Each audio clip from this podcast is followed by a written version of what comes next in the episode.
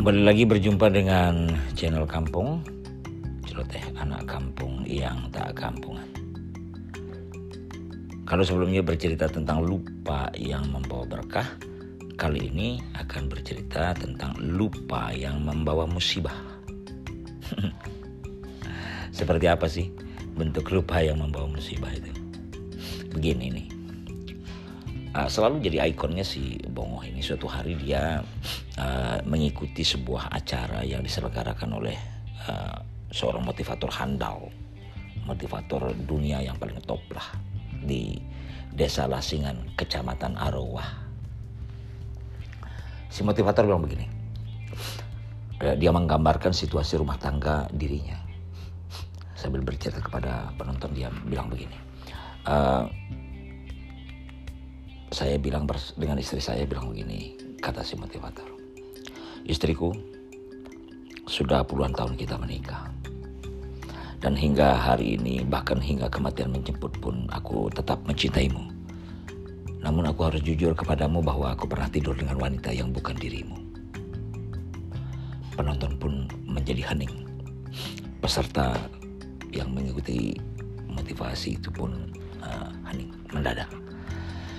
Namun di keheningan itu sang motivator melanjutkan dengan berkata bahwa wanita yang pernah tidur bersamaku itu adalah ibuku. Maka seluruh peserta bertepuk tangan gembira dan bahagia mendengar cerita tersebut. Nah, apa yang terjadi kepada Abu Bongo? Lalu dia pulang mencoba mengutip cerita yang disampaikan sang motivator.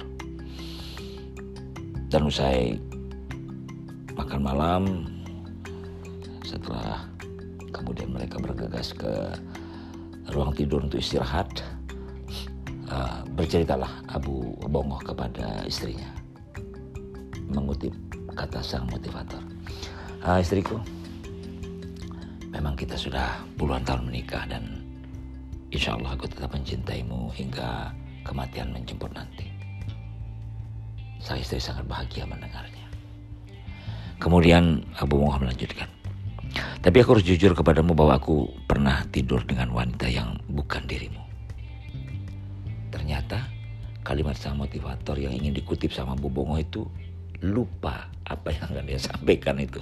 Sehingga matanya terpejam dan kemudian ketika melek ternyata dia berada di rumah sakit karena dihantam piring bahkan dihantam dengan segala macam oleh istrinya. Nah, apa makna dibalik uh, peristiwa cerita tentang lupa yang membawa musibah ini? Yaitu jangan pernah mengutip pendapat atau kata-kata orang lain. Kalau kita tidak mampu untuk menjelaskannya. Terima kasih.